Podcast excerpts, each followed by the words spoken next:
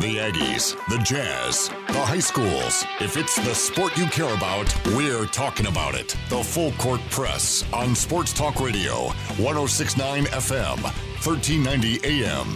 The Fan.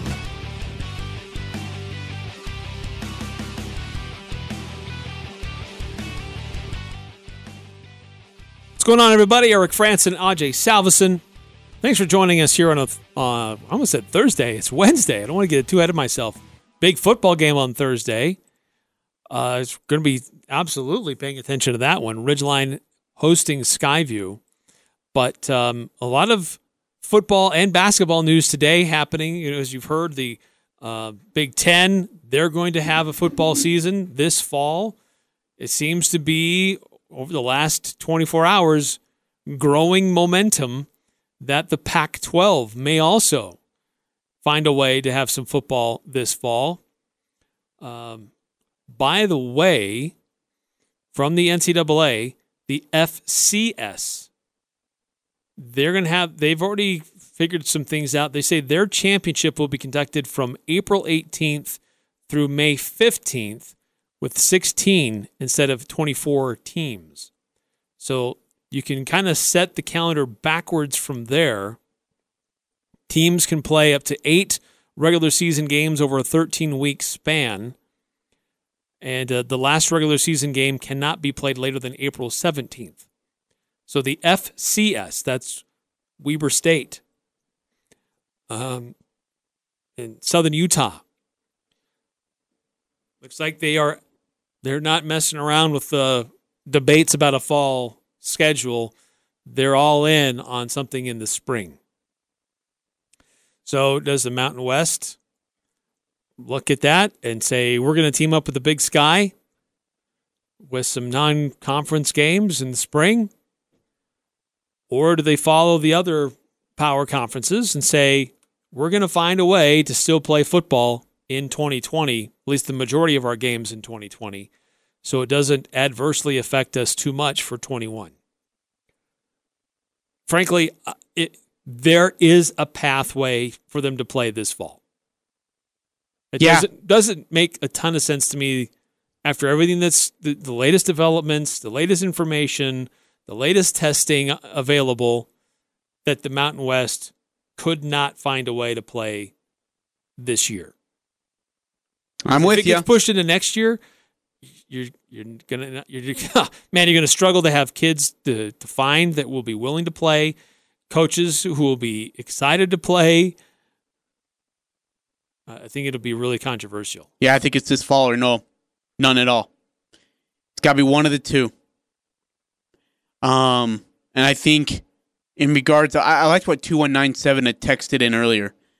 Like, who are you going to sue? The NCAA? I just if teams can't play, they can't play. But there's nothing like the conference can't do anything about that for you. I mean, they can encourage the governors to allow you to play, but like I said many times before, the conferences don't make a decision whether a school can play football or not. The government does.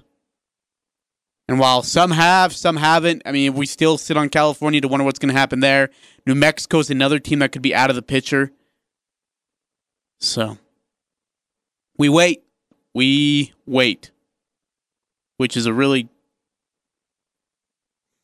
I don't know. How soon? Okay, let me ask you this. Hypothetically, this is just. Everybody, hold tight. This is just a hypothetical question. Eric, if the Mountain West Conference were to play football, they would need to announce it when. If, and this is a big if, I mean capitalized, underlined, italicized, bolded, in a really fancy font. If. When would they have to announce that they could play football? Well, okay, so I'm pulling up my calendar here.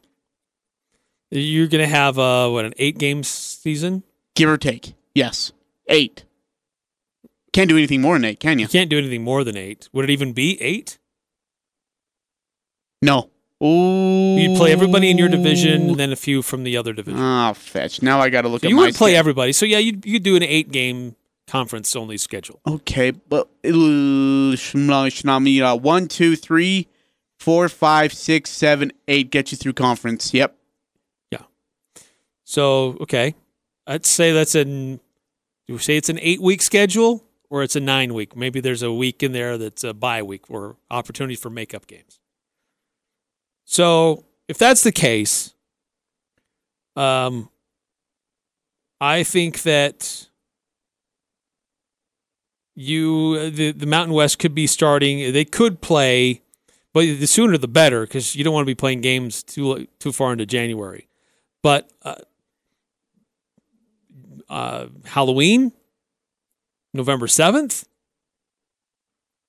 I think if it starts to get later into November, you start having games that have to be played in early January, and that's a ugh, that's a really daunting ask if you're in Wyoming. Yeah, I was gonna say and anything later than the second weekend. Colorado. Anything later than the second weekend in November, we're done.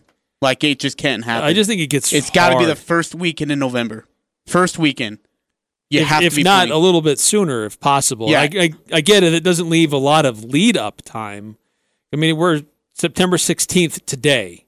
And if you're going to go six weeks as a ramp up, do you need that much time? Because these, I mean, Utah State's been doing drills, Yep. they've been doing practices. I mean, it's more developmental stuff. But um, do you need a full six weeks?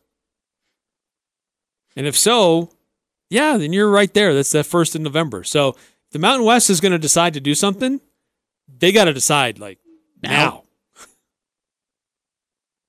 Now.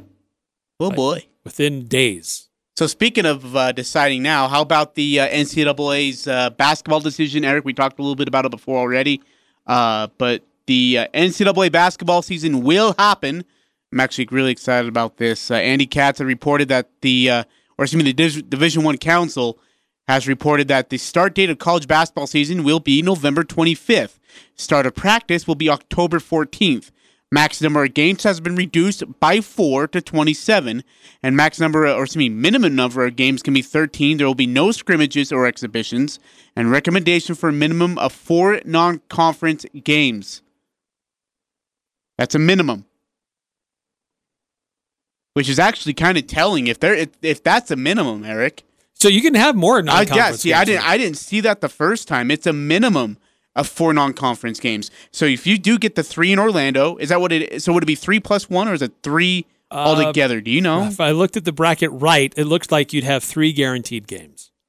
Okay, so you get four there, and then you could get, and then maybe you still get St. Mary's and BYU at your house, like you had planned on. So three on the road or in a neutral site, two at home, with a very sexy RPI.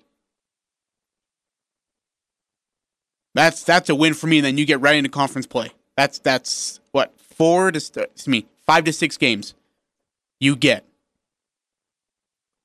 Well, how many games is a regular Mountain West Conference? They play the eighteen. I do now. You asked me that. Now I got to look really quickly. Uh, Well, I the know, maximum This is all the maximum uh, that they're saying is allowed is 20 or 27 regular season games. okay. So let's. And you have to have a minimum of 13. So the maximum is 27, the Okay. minimum is 13. so here we are. We got and at least four non-conference games. All right, so we've got let's see, Air Force, Nevada, one, two, three, four, five, six, seven, eight, nine, 10, 11, 13, 15, 17, 18. And they played on December 4th, didn't they? Uh, against somebody. I thought they had a conference game in December. Yeah, early December They they, had did two have them. Two of them. So what did I count already? 18? Yeah. So then 20 not so 20 conference games. And they said 27, So right? 27's the max. Oh, you're good. So you play So, the yeah. three to four. You get the two. You get St. Mary's and BYU at home, like you had planned on. You go on the road to face uh, maybe take one or two road games, and you're set. You're absolutely set. Uh, 9315 text in. So what games are Utah State going to lose in college basketball? Exhibition games. Probably they had yeah, the exhibition or the lower Oh, level teams. hey, you know what you do? You take we. You got that Weber State game at Weber State too. Keep that right. Yeah, I would. I'd keep it. Like Yeah. You get Weber State, BYU. So you go the road because you go on the road to Weber State, BYU at home, St. Mary's at home, three to four games, So if it's four, right? Because you have three plus the one, you know, uh, championship game or consolation game. We'll, we'll say four. Plus those three, that's seven games. You're in.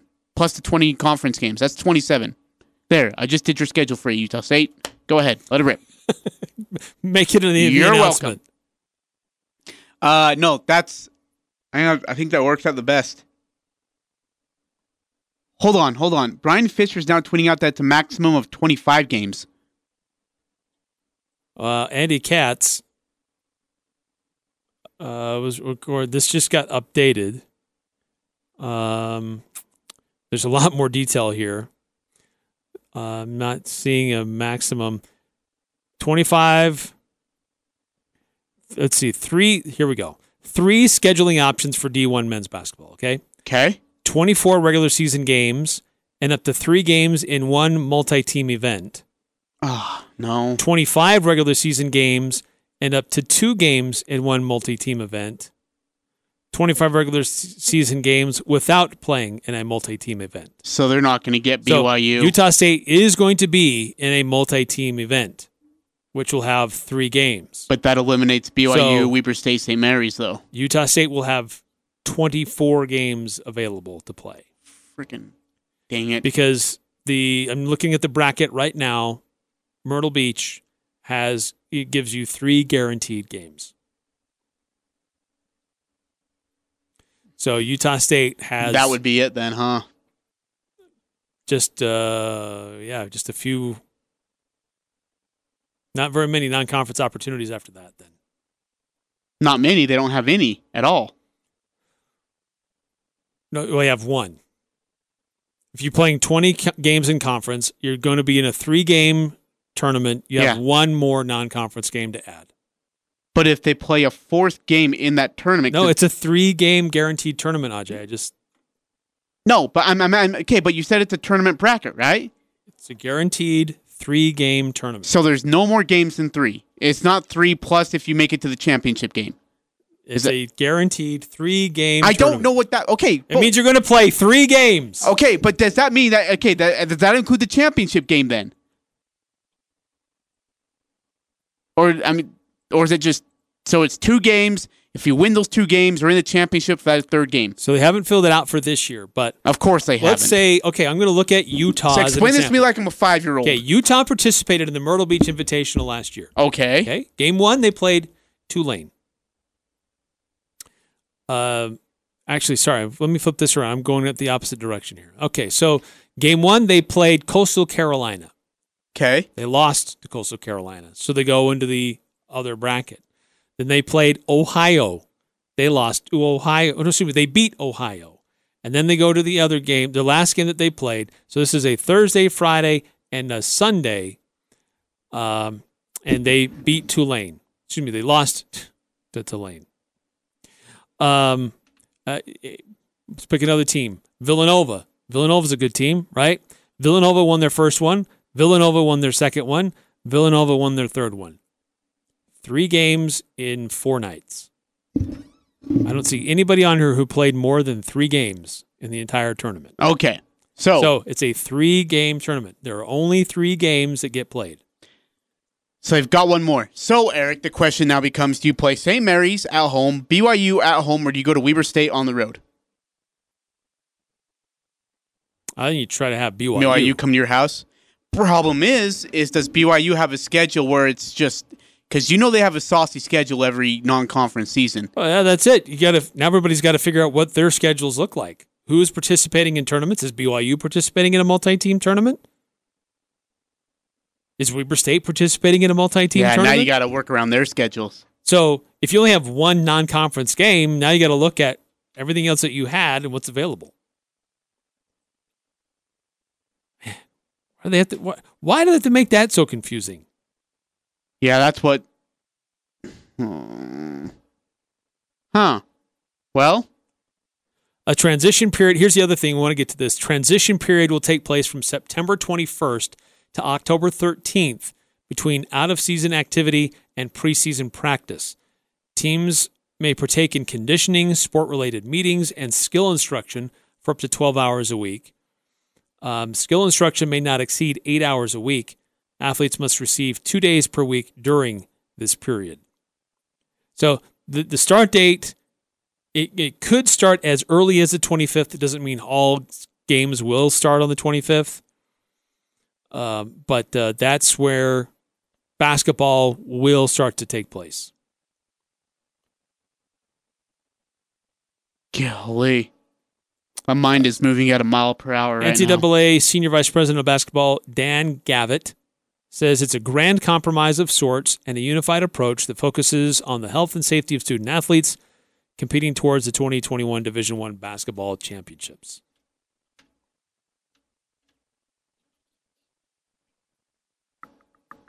So there you have it. That's what the Division 1 Council has decided. Uh, originally it looked like there's going to be 27 games available. Now that's been clarified and if you participate in a 3-game multi-team event, you only get 24 regular season games. No, wait, here's hang on now. I'm reading this the right way. You get a 3-game multi-team event and 24 regular season games. So that three game multi team event does not count towards your oh, other 24. Oh, there we go. So it's still 27. Oh, then we're good. Okay, yeah, then you still get your three. You, you That's why we do radio and not like math and advanced statistics. Yeah, I failed math in college, so let's not even go there right now. And I got a major headache. So here's the thing, then, Eric. So you can still go. So let me make sure that I heard right from you. You can still go to Orlando, play that three games guaranteed, and then get BYU at home, St. Mary's at home, go to Weber State on the road, and that's 26. What? What? We had another game though. What was it? I had another game in mind. Weber State, BYU, St. Mary's. All right, we'll go on the road for another game. I guess go. You get two at home, two on the road. I can't remember. They had another game I heard about that they were going to go to a neutral site and play them, and I can't remember who that was. Hey, if you're BYU, you want to play Utah State, though, right? Or do you say, no, we've got a better schedule with something better than Utah State? I have no idea. I take Utah State. It wouldn't hurt them. No, that's a back to back Mountain West Conference tournament championship team. I would definitely take that. So yeah, you you to reiterate, and then we'll move on. But to reiterate, uh, according to the new council, that had, the decision that has been released from the division NCAA Division One Council that talks about uh, uh, basketball, men's and women's basketball. Utah State effectively will participate in the Myrtle Beach Invitational, which has been, according to some reports, moved to Orlando. And then they would have 24 games to play. On those 24 games, it looks like 20 would be conference games. So Utah State has four games to play with to try to find a, what their remaining schedule is going to look like. Okay. Yep, we're good. I- so now that that announcement is made, now you'll start to see schedules start to come together. Uh, pretty quickly, too. Yes. Uh, the other thing that the Pac 12 has released a statement saying they've been working with the governors of California and Oregon, and it's looking like they're going to shift some of their state rules to allow decisions to be made on more of a local level, which in turn would give more uh, flexibility for those Pac 12 schools to start practicing. Uh, Utah, Colorado, Arizona schools, they could start practicing today. There are no such restrictions that I'm aware of in those venues, in those locations. Uh, the big concern in the Pac 12 has been California and Oregon. And for a time, it was Washington too, but that's been relaxed. So it's looking like the Big tw- or the Big Ten made their announcement. Now we could be a day or two away from an official announcement from the Pac-12 about uh, what they want to do. Now they're still maybe it's going to be more than just a day or two, to be honest, because now they have to get together and devise protocols for the conference about testing. What are the protocols in their individual communities? But uh, it's looking more and more likely that the all power conferences will be playing football in the fall.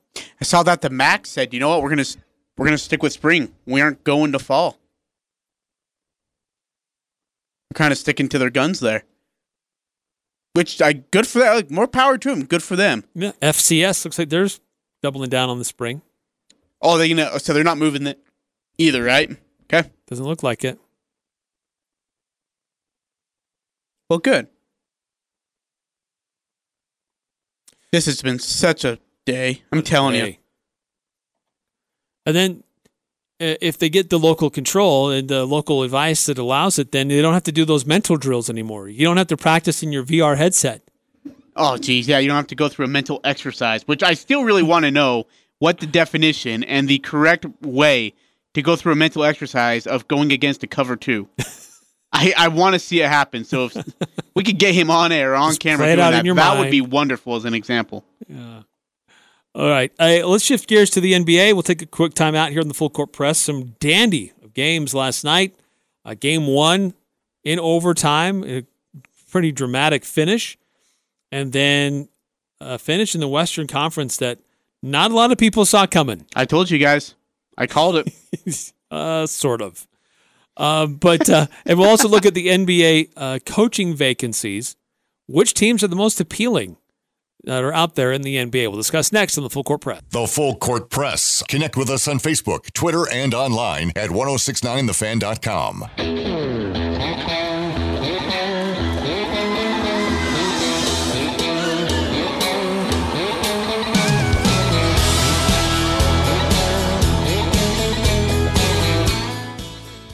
Eric Frandsen, Ajay Salvesen. Boy, what a what a news day today. Big Ten started it off. All kinds of weird things in the Pac-12. Now the Division One Council in their decision on men's basketball. Uh, the Mountain West issued a statement, which really wasn't a statement. It was just, "Hey, uh, here's something to say that um, yes, we know things are going on, and you're all curious about what we're going to do, but we have nothing to say." It's basically what it said. Um, so we still wait to see if they can find a way forward, like these other conferences have, or do they go the way of the uh, FCS and stick to the spring? Uh, let's shift to the uh, the uh, NBA for a little bit. First, the All NBA teams were announced today. Uh, Giannis Antetokounmpo, unanimous selection. LeBron James, a unanimous selection. I agree with both. It's hard to disagree with that. uh, James Harden got the next um, number of votes. Okay. Anthony Davis and Luka Doncic. James Harden's the only one I wonder on. Because as we go to the second team, I think someone should replace him. Luka Doncic, one of the youngest to ever uh, land yeah, no that surprise. First. that guy's a baller. He's so good. Uh, in the second team, Kawhi Leonard, Nikola Jokic, Damian Lillard, Chris Paul, and Pascal Siakam. Okay, so why isn't either Pascal or Nikola Jokic switching Harden? Why is Harden on there? He's a prolific scorer. Cool. It's his regular season, remember, not taking into account and I anything in the bubble. I still would have took Nikola Jokic over him. I still would have. I probably actually would have took Pascal Siakam over him. I think that Jokic has absolutely elevated his profile in the NBA in these playoffs. But I don't know if I could put him on the first team. But anyway, the third team Jayson Tatum, Jimmy Butler, Rudy Gobert, Ben Simmons, and Russell Westbrook. Rudy Gobert got one first team vote, by the way. Uh, that is his third time being an all NBA selection. Rudy Gobert, but no Donovan Mitchell. Uh, I'm okay with that. Donovan Uh, did get some votes. He got one second team vote and seven third team votes. Only one player got a uh, lower score, if you will, based on votes than Donovan Mitchell, and that was Kemba Walker. Okay, so I'm okay with uh with Rudy and Donovan, or with Rudy being on it, not Donovan. Again, we're looking at regular season. I wouldn't have took Donovan. Yeah, uh, Rudy because of what he does on the court and how he affects the game. How many games did he save for the Jazz in the final minute? Oh, a lot. With a block or a defensive play or you know a, a dunk. It, just yeah. I, I'm taking I'm taking Rudy over Donovan. Um, Khris Middleton left off. He technically had more points than Russell Westbrook and Ben Simmons. But he was left off. Khris Middleton had 10 second team votes and 52 third team votes. By contrast, Ben Simmons had nine second team votes and 34 third team votes. So, how does Khris Middleton not get on there, but Ben Simmons does? Yeah, I I I'm with you. Ben Simmons gets way too much love. Way too much love. So does Russell Westbrook. Uh, I think Russell Westbrook's worthy of being on there. But I'd say Ben Simmons is absolutely not. Did Joel Embiid make the that problem list? is they classified Ben Simmons as a guard, and that's why. I- you only have a certain number. You have to do two forwards, two guards, and a center. Okay, well, in that case, I would take Donovan Mitchell over Ben Simmons.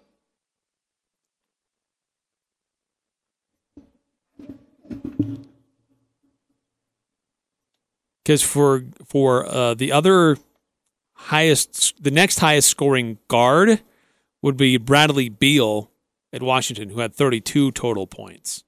Ben Simmons had 61 total points. But they've classified Ben Simmons as a guard and Khris Middleton as a forward, which I don't know if that totally makes Hey, sense. was Joel Embiid on that list? I, I might have missed his name. Uh, Joel Embiid was not. See, that's another one I probably would have thought of. Over Ben Simmons, by the way. I, I know, again, I guess the guard thing doesn't matter, Yeah, but it's by yeah. position. man, So basically, Rudy Gobert is the third best center in the NBA. Yeah, I would say, well, hmm, yeah, That's what this says. The number one center is Anthony Davis. The number two center is Nikola Jokic.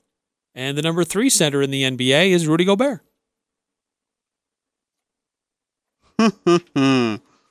God bless America. Uh, did you catch those games last night in the NBA? My gosh. Okay, so can we start with Miami and, and Boston? Because this, I mean, I'm not sure which which one I'm more shocked at, Eric, and I say that with honesty. Boston, again, having a chance up 15. I believe they're up 85-70 at one point, and we're I, I couldn't miss. Kemba Walker was just sizzling. well, Marcus Smart started off just hot. Too. Yeah, and Jayson Tatum caught on later on too. But I was just so surprised at the way Boston was able to blow that lead and how hot Miami Heat got at the end of the game. And b- by the way, how about the block by Bam Bam? Oh, my word. Oh, That was incredible. Oh man. Well, Jimmy Butler owes Bam Adebayo whatever he wants right now because he had horrible defense. Jayson Tatum got downhill and Butler just played Ole defense, let him go right past him. Mm. And Tatum was in the air above the rim, ready to flush that thing. And Adebayo came from the other side of the hoop to challenge him at the rim. That was amazing. Hey, by the way, I, I look at the minutes again. Brad Stevens likes to cook his starters till they are crispy. Uh, Jayson Tatum, 43. Walker and Smart, also 43. Jaylen Brown played 44 minutes. Uh, Ojeleye uh, and Williams had 10. Uh, Williams III had 11, and Wanamaker had 25. Like, he's just not at all using his bench. And I think a majority of those 10 minutes, if I'm not mistaken, were used in the first half. At least for Williams, it was. Well, the Heat played a lot of minutes too. Adebayo and Butler played 43. Herro played 40. Crowder and Dragic played 39. So you basically got five guys. At Wait, 40 Herro minutes played or more. 40? Yeah, Didn't he come off the bench? he did. Oh, jeez. oh, boy. That's always fun. Yeah, I just I was so impressed with the Heat's ability to come back. I thought supposed pulled the right strings at the right time, and then to go into over. Like as soon as that game went to overtime, I said the Heat are going to win this game. If you're the Boston Celtics and you blow a 15 point lead with and and you blow it the way you do with bad defense, uh, and uh, I mean no no energy. I mean, it just the ball stalled offensively, and it usually stalled in Brown's, Tatum's, or Walker's hands. That's it. Like Dice was barely getting any touches in the fourth quarter and in overtime. So when you're as predictable as that, and you have a lot of one-on-one matchup, dribbling matchup with Walker, it's just it's it's going to be hard to score so much against Miami. And then give credit to Miami's offense; they hit some tough shots. I thought Jimmy Butler's corner three from the far side, uh, pump faking and then have, still fading back and hitting it was. In, I thought Herro's shot at top of the key was a tough one to hit. Uh, Crowder had a couple good looks that he knocked down as well. So give credit to Miami's offense. That's a big win for the Heat uh, to get a 1-0 lead on this Celtic squad. That's that's huge. So this series, Miami and Boston, it has two guys that are former Jazz guys. One plays for Miami, one plays for Boston. Now, one of them has not been active in this because he's got an injury. Well, there's two for Boston. I know we forget about him and we should, but Enes Kanter did play at one point for the Jets. Oh, that's true. I'm with you though because he They did, did use a draft pick on him. The thing is, though, Eric, is that Enes Kanter hasn't played, I think, since like early second round. He has seen no minutes at all. And I think that tells you a whole lot about what they think of Enes Kanter in Boston. yeah. Got to play some defense, bro. Uh, If only he liked the mountains more. so, do you find yourself cheering for those former Jazz no, guys? No. No. you find yourself cheering for one over another? No. Do do I like Crowder? I I love Crowder. Jae Crowder loved Utah, and Utah loved Jae Crowder. I think the team loved Jae Crowder, and you saw that after he left. How and he but if I heard, I think if I heard right, or if you know right, he was pretty heartbroken when he was being traded to Memphis Yeah. because he loved Utah. Yep. Um, His dad played in Utah. yeah. So, but I, I don't really root for one guy or the other. It's just I hope the Heat beat the Boston because I'm just sick of seeing Boston there, and I'm sick of seeing Boston. Period. I don't like Brad Stevens. I don't like Jaylen Brown. I hate Marcus Smart. Like, give me Jimmy Butler. Eh, You can tell how much I hate Marcus Smart if I say I like Jimmy Butler more than Marcus. That that tells you everything you need to know, Wow. man. I like Marcus Smart. What about you? He's are you scrappy. are you rooting for uh, one Jasmine over another? I actually I'm pulling for Jae Crowder Are because he left and he's he loved his time here. He has never bashed Utah, whereas Kanter and Hayward turned their backs on Utah. Yeah, Kanter, uh, or I guess Gale's probably still waiting for a phone call from Gordon while he's sitting out. Hey, when he come, is he out of the bubble? Because I haven't even seen him on the bench. Is he out of the bubble? I think he did leave the bubble. So he's got to quarantine when he comes back, then, I believe For four days? I'm not entirely sure though. unless his wife doesn't let him. No, She wants some daddy time. you got to take a nap first. Uh, the so uh, granted it's one game. It's hard to predict what the whole series is going to look like after one game. but uh, uh, I think we're going to see a great series. Uh, this has seven written all over it. If you're me, so it's going to go long. yeah, this one and this is gonna be a phys- It's gonna be another physical series. You've seen these Eastern Conference Final series, whether it's Toronto and Boston or Miami and Indiana. They've been knocked down, drag out fights, and that's the case here. But again, Eric, when you're Boston and you're up by 13, um, or excuse me, up by 14 in the final quarter, going in the final quarter, and you get outscored 35 to 23 in the final quarter, and you let them go on a run that they did, you deserve to lose that game. You deserve it, absolutely. Uh, the other game of the night. Wow. Uh, who are we to doubt the Denver Nuggets? Any of us? They enjoy it. You know, this is a team that, going back to last year, they have faced elimination.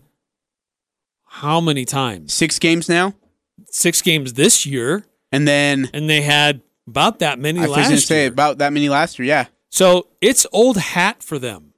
They're very comfortable, but they this don't is get different, tight. man.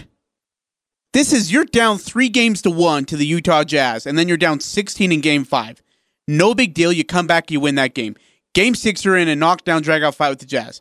Come back and win that one, then you take care of business in Game Seven. Then not only that, but you're now down just not only three games to one, but you're down 16, 18, and 15 in games five, six, seven. Or uh, not 15 in game seven. Sorry, I think you're down 11 or something they're like that. down like eleven or twelve. 11 or 12. But you're, uh, but Eric, you're down double digits the last three games, and you come back in an elimination with your back sitting at the front doors for the bellman to load onto your plane or bus, and you tell them, "Put my bags back. We're staying here for another night." Three straight nights, and now you're going to the Western Conference Finals. And I'm so sick of people on Twitter saying, "Well, I guess LA's going to have to sweep them." I shut your mouth until you know that you have them down and out. Until you win four games, I'd keep your mouth shut. this this Denver squad just keeps defying the odds. Hey, how about uh, McCollum and uh, Lillard having their little Twitter banter yesterday, last night after the game? I didn't see that. Oh, you didn't see this? Okay, so I got to read you this. This is, oh, this is good. I got to find it here. Um, Damian Lillard and CJ McCollum are tweeting to each other about Paul George after the game. Now, there was rumor, Eric, if you remember, right, during that little uh, delay with the protests and such, that the Clippers were like, hey, we don't want to be here. All right, we don't want to play. We're, we're going to go home. Yeah, it looked like both the Lakers and the Clippers were among the most vocal about heading home. And it was. it was CJ McCollum said, Man, I knew the guys had their bags packed, but not this way. uh, yeah, that's bad. Uh, that is so bad by the by the Clippers. And, and look, we're gonna people. The national media, Eric, is gonna talk about how bad the Clippers choked. Yes, I agree. They choked, and I don't use that word often. I used it against the Warriors, seventy three and nine. I used it against my 07 Patriots when they lost against the Giants. Uh, I I used it against the Braves when they were up 2 nothing against the 98 Yankees in the World Series. And I use it today. That the Clippers choked. But when are we going to start giving credit to the the Denver Nuggets and what they did? No kidding. I mean, Eric, this is three straight nights of just or three straight games of greatness from Jokic and Murray and Grant and the rest of the squad. But aside from Murray and Jokic, Eric, where would you give your credit to on the Denver side to be able to advance to Western Conference Finals? Well, I think they got some some really big help from Harris. Um, I think that uh, even though he's been much maligned for some of his comments, I think they've Michael Porter Jr. kind of do you have came around in a different way. He didn't score a ton in Game Seven, but he had seven rebounds. Did he play a ton of minutes? Uh, he played fifteen. Not as many as he usually plays. Did he start? No, huh. no. He's he comes off the bench. He was starting though, wasn't he? Or was he just playing starting minutes at one uh, point? Playing starting, starting minutes. minutes. I uh, I've just been so freaking impressed with these. And and by the way, how about that pass from Jokic up 16 late in the game over the head? Behind not even the back. Looking at the not like backwards. looking at the opposite side of the freaking court. And he's like, "Oh, I think Murray's there. Here we go." And then how about Murray's three on the on the uh, on the pivot and handoff right wing, going from left to yeah, going from left to right to the right wing, and then pulling up from freaking Mars, fading away by the way, and then hitting it. Yeah, he's struggled in the series, and it makes sense. I mean, the Clippers can send oh, long, him, athletic man. defenders, multiple guys, one after another, and he struggled to get loose. But last night he went for forty. That, that, Clippers team just did not look in sync at all in the second half. Okay, so now let's jump over to the Clippers side, Eric. Playoff P became way off P. He became pandemic P. But Kawhi Leonard was so disappointing to not score in the fourth quarter is so horrible on his part. How do you not score in the fourth quarter?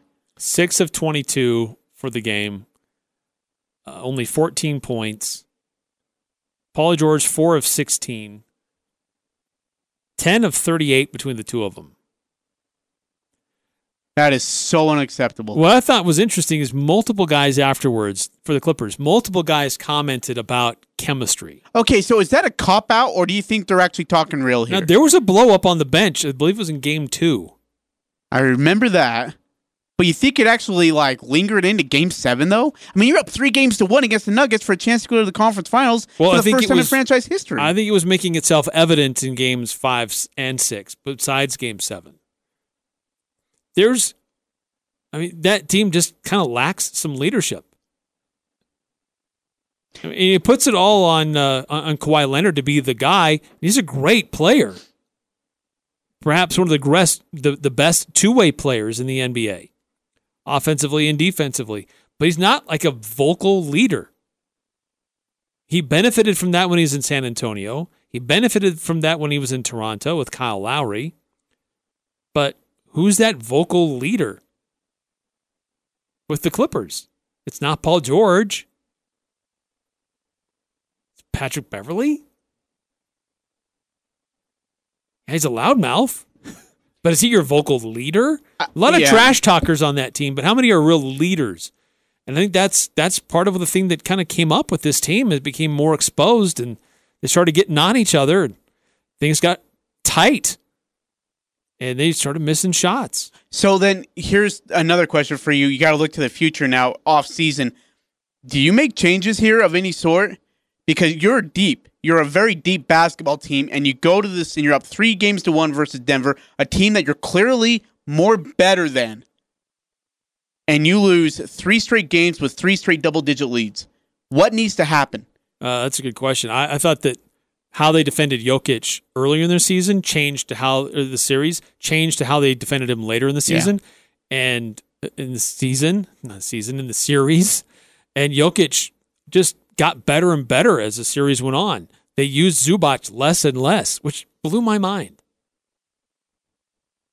They they abandoned the Utah approach and went to a different uh, you know, double teaming him, which gives him a, a bigger f- area of, to, to throw the passes to. More guys, he's going to find guys that are open. Yeah. So yes, I think some changes should happen. I think there will be uh, changes in their lineup for sure. I think that Kawhi Leonard and Paulie George are still there. Okay, so do you get a point guard with leadership then because they don't have one? Well, that's the other thing too. They just don't have a floor general, a, a point guard. and I know it's heavy, and I and it's probably unaffordable. It would at least it it costs you a lot. Put you in the put you in the luxury tax penalty, and maybe cost you a couple guys. Do you try to go after Chris Paul? If you're the Clippers, Yeah. probably not. Okay. That ship has sailed. Okay. I know it's forty three million dollars of baggage, but dude, he's got good leadership skills, and he proved it in Oklahoma City. Like I don't, man, that's hard to ignore. yeah, that's hard to ignore. Hey, by the way, really quickly before we go to break, um, someone tweeted out something really, really good. Actually, uh, it's Biscara. I don't even know how to say his name. I'm not even gonna try to say his name anyway. Uh, he tweeted out this. Sam Presti, the GM for the Oklahoma City Thunder, took Chris Paul, Danilo Gallinari, SGA, and seven first round picks, along with the right to swap four, four first rounders for Eric, five less playoff games than the Rockets and seven less games than the Clippers. That's not bad. It's a good haul for the Thunder. It's a great haul from the Thunder. Yeah, they're going to be good in the future. It'll take some time, but they'll get there. So the question is, who coaches there? Is that a good coaching vacancy? Uh, there's six vacancies right now in the NBA. Which ones are the more appealing? If you were a prospective head coach in the NBA, what is the, the, the best destination right now? Which destination would you want to stay as far away from as you possibly can? Your answer will because there surprise me, are by a few way. on this list. Yeah, your answer will surprise me. we'll talk about it next to the Full Court Press. The Aggies, Jazz, high schools, even the Pee Wees T-ball team. It's the Full Court Press on Sports Talk Radio. The Fan. when we're all clicking, we're all when we're making shots like that and playing defense together. You know, we're we're a top four team, top three team in the league, and uh, we're trying to prove to be the number one. And we got to go against the Lakers and uh, fight that series. But you know, we we we've been doing this. I don't know how many times you know we got to prove it over. You know, we've we've been doing this, and we have the talent to do it. And uh, we're only gonna get better. MPJ's MPJ's not even starting yet. No, Will's not even here. So, like I said, we got a squad and we just believe each other and we know we can go out there and win it. That's Jamal Murray after their game last night, the Denver Nuggets knocking off the Clippers. Nobody has given this Denver squad much credit for what they've done this year in the postseason. It's always the how the other team messed up. It would include the Utah Jazz. But uh, yeah, boy, you have to give that Denver team credit. Uh, while the Clippers may be struggling with chemistry, you can clearly tell the Denver Nuggets do not struggle with chemistry. No, man, it's, it, it, and that's what happens when you get into a foxhole, right? That's what happens when you're down three games to one and you have your backs against the wall for Two years in a row. Yeah, two years in a row, but you. for like the last what five weeks? I mean, it seems like it's five weeks. My heavens! But that's what happens. You get together, you bond closer. You're a little bit, you know, you're you're in it all together, and that's what happened to this Nuggets team. And now they're relying not just on Jamal Murray, not just on Jokic, but they're relying on guys like Grant, relying on guys like MP Jr. Even though he opened his mouth when he shouldn't have, Harris has been a big, big boost, much bigger than I thought he would be. Well, Millsap not may not be scoring a lot of points. He's still making a lot of really important plays The on defense, the and def- defense. well, the defensive side has been absolutely massive for him. yeah, Yeah, and I think and him getting after Morris uh, in Game Six kind of lit a fire underneath that Nuggets squad when they were down 14, and uh, you know you saw a double technical come out, and then all of a sudden Nuggets just go off. So yeah, you're right, Paul Miller, and again, Eric, that's leadership, that's Yes. veteran experience. Yep. It's true. All right, so there are a number of vacancies still in the NBA. A couple have been filled. Brooklyn has been filled. New York has been filled. But there are still six openings throughout the NBA Oklahoma City, Philadelphia, Houston, New Orleans, Indiana, and Chicago. Ajay, from that list of six, if you were an aspiring head coach, what place would you do anything to be the head coach in that in that city with that NBA franchise? Wait, what would you ask? What would be the most attractive spot? Yeah, which would be the most attractive destination among those six? Oklahoma City, Philadelphia, Houston, New Orleans, Indiana, or Chicago? I'm gonna say Oklahoma City. Dude, they've got some young, you got some young cats, a good veteran leader in Chris Paul, uh, and a bunch of really good-looking first-round picks. And you can swap a few of those too. Like if you can play the draft board right, and you're gonna be young, and you're gonna take your lumps, you're gonna take your bruises, but if you can run it right, unlike Philadelphia has done, you could be a major contender here in a couple of years when finally LeBron is out of the way which would be really nice. And maybe the NBA atmosphere changes. Kevin Durant's maybe not in Brooklyn with Kyrie Irving. Maybe Clay's not with Steph Curry and Golden State. Things may be shaped different. And maybe you have a little bit more to offer and a little bit more to compete with. See, I'm going to say Indiana Okay. because I think they've got some really good young stars. They've got a good core there. Uh, they're in the Eastern Conference. Your opportunity to win is going to be greater in the Eastern Conference, um, and I just think that they've got some upside with that with that franchise. What concerns me about Oklahoma City is that here's a team that went to the playoffs, exceeded a lot of expectations. A guy that was in the running to be the coach of the year, and they fired him. So, what does that tell you about what you're going to be walking into? I would be concerned about that. What is the least attractive destination for you? Uh, I would probably say the least attractive would be Chicago, just because it's dysfunctional. There's nothing there. It's you don't have a lot to work with. And all you the have cupboards are empty. dysfunctional front office. And you don't have like a great draft pick to bargain with either. Like you are in deep doo doo over there. yeah, probably my second choice would be New Orleans. Really? Why? I think you got some young talent. I think they've made some changes with their front office, and uh, I I think there's some upside there in New Orleans. Houston, yes or no? Ah, that'd be tough. Big market, wealthy owner. Um, you've got stars to work with, but I don't know if you can continue their that same philosophy. But yeah, you got to fix it. yeah, I'm with you on that one. Uh, hey, by the way, Bradley Beal is the first player in NBA history to average at least 30 and 6 and be excluded from an All NBA team. Ooh, Yikes. That's brutal. sometimes that's what happens when you get tucked away on a bad team. For Yeah. people forget about you. I uh, I I look forward to seeing what this is going to look like. What what the coaching career. I mean, Sam Cassell's obviously a good candidate. Yeah, does Tyrone Lue get another I was going to say I think Lue's a great candidate. uh, does uh, what's her name, Becky Hammon at San Antonio? Should get an opportunity. I understand that she was going to be interviewing at Indiana. Should. And I, I think she's a I Tim Duncan has a ton of respect for her, and that Does tells a Mike. D'Antoni go somewhere else, and does he still uh, Billy Donovan. Does he go mad scientist again? Does Billy Donovan stay in the NBA or does he go back to college? He wants to stay pro, right? I would maybe, Maybe he sees this as an opportunity to go back to the N- the uh, NCAA. I'm not sure you want to. Yeah. Anyway, uh, have a great night, everybody. We'll see you tomorrow.